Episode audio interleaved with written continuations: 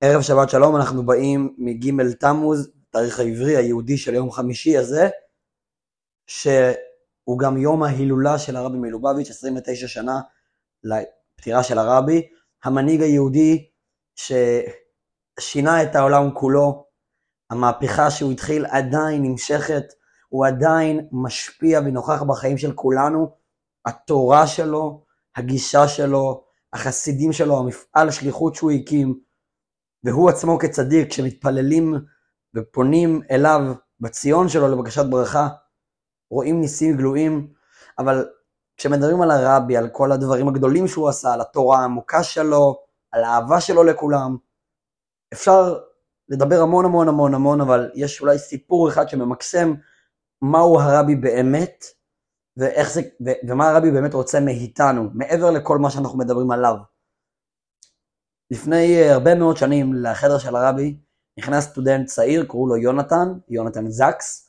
הוא הולך להיות עוד כמה שנים, הרבה שנים אחרי, הרב הראשי לאנגליה, לורד, אה, מעמד של כבוד באנגליה, פרופסור, דמות חשובה מאוד, משפיעה מאוד, אבל אז הוא התחיל כסטודנט פשוט באיזו אוניברסיטה באנגליה, והוא נכנס אל הרבי כסטודנט יהודי שרוצה רק סך הכל, הרבי הוא בן אדם חכם, הוא רוצה לאמת את הרבי עם כל מיני פילוסופיות שיש לו, והרבי מתחיל לשאול אותו שאלות טכניות מעבר לחיים האישיים שלו, על כמה יהודים יש באוניברסיטה שהוא לומד בה, והאם הוא אי פעם יצא לו לדבר איתם על יהדות, האם הוא יצא לו אי פעם לקרב אותם.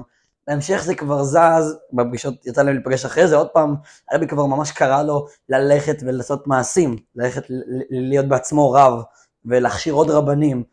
כשהרב יונתן זק יצא בפעם הראשונה מהחדר, הוא אמר שהגדולה של הרבי זה שלא מדובר במנהיג, מדובר במנהיג שעושה מנהיגים.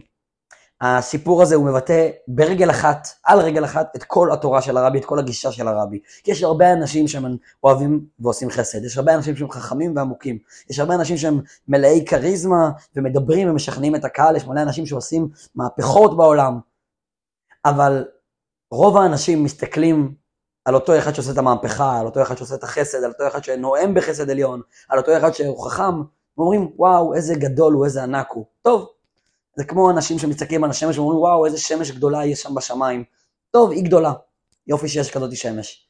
והרבי, כמו שהרב זקס מספר, מגיע סטודנט פשוט, סטודנט שלא קשור בגרוש, בשום קשר לתפקיד ציבורי, להשפיע על אחרים, בטח להיות מנהיג יהודי שמשנה את העולם ועוזר לסטודנטים יהודים.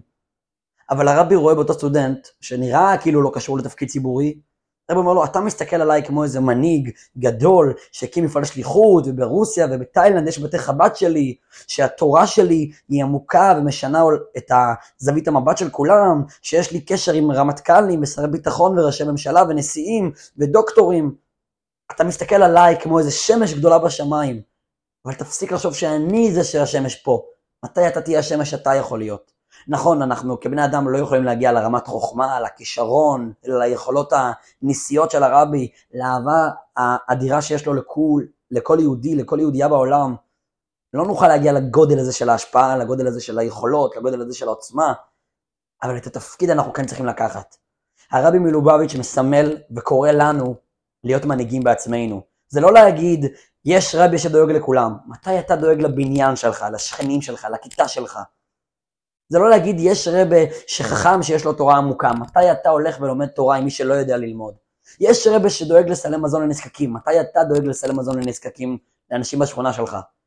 זה לא להגיד יש דמות גדולה שדואגת לעולם כולו, זה להגיד איך אני דואג לעולם הפרטי והקטן שלי, איך אני דואג לעצמי, לחברים שלי, למשפחה שלי, כשכל אחד בזירה הקטנה שלו מדליק את האור, שכל אחד במקום הפרטי שלו מדליק את האבוקה שלו, בסופו של דבר כל העולם כולו מתמלא באור. ואז אנחנו זוכים, תכף ומיד ממש, לגאולה האמיתית והשלמה, ליום שבו לא יהיה עוד רע בעולם.